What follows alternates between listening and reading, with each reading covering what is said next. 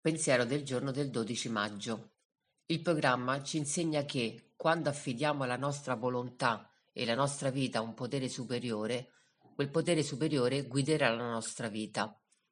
Ma mi sono chiesta come faccio a sapere cosa fare?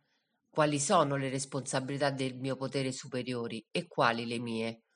È arrivata l'intuizione, affidati.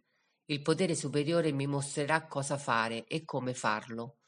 In una riunione, durante la meditazione, la lettura, una conversazione, arriva una risposta a un'idea.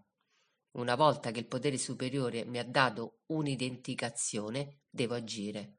Meditazione del giorno.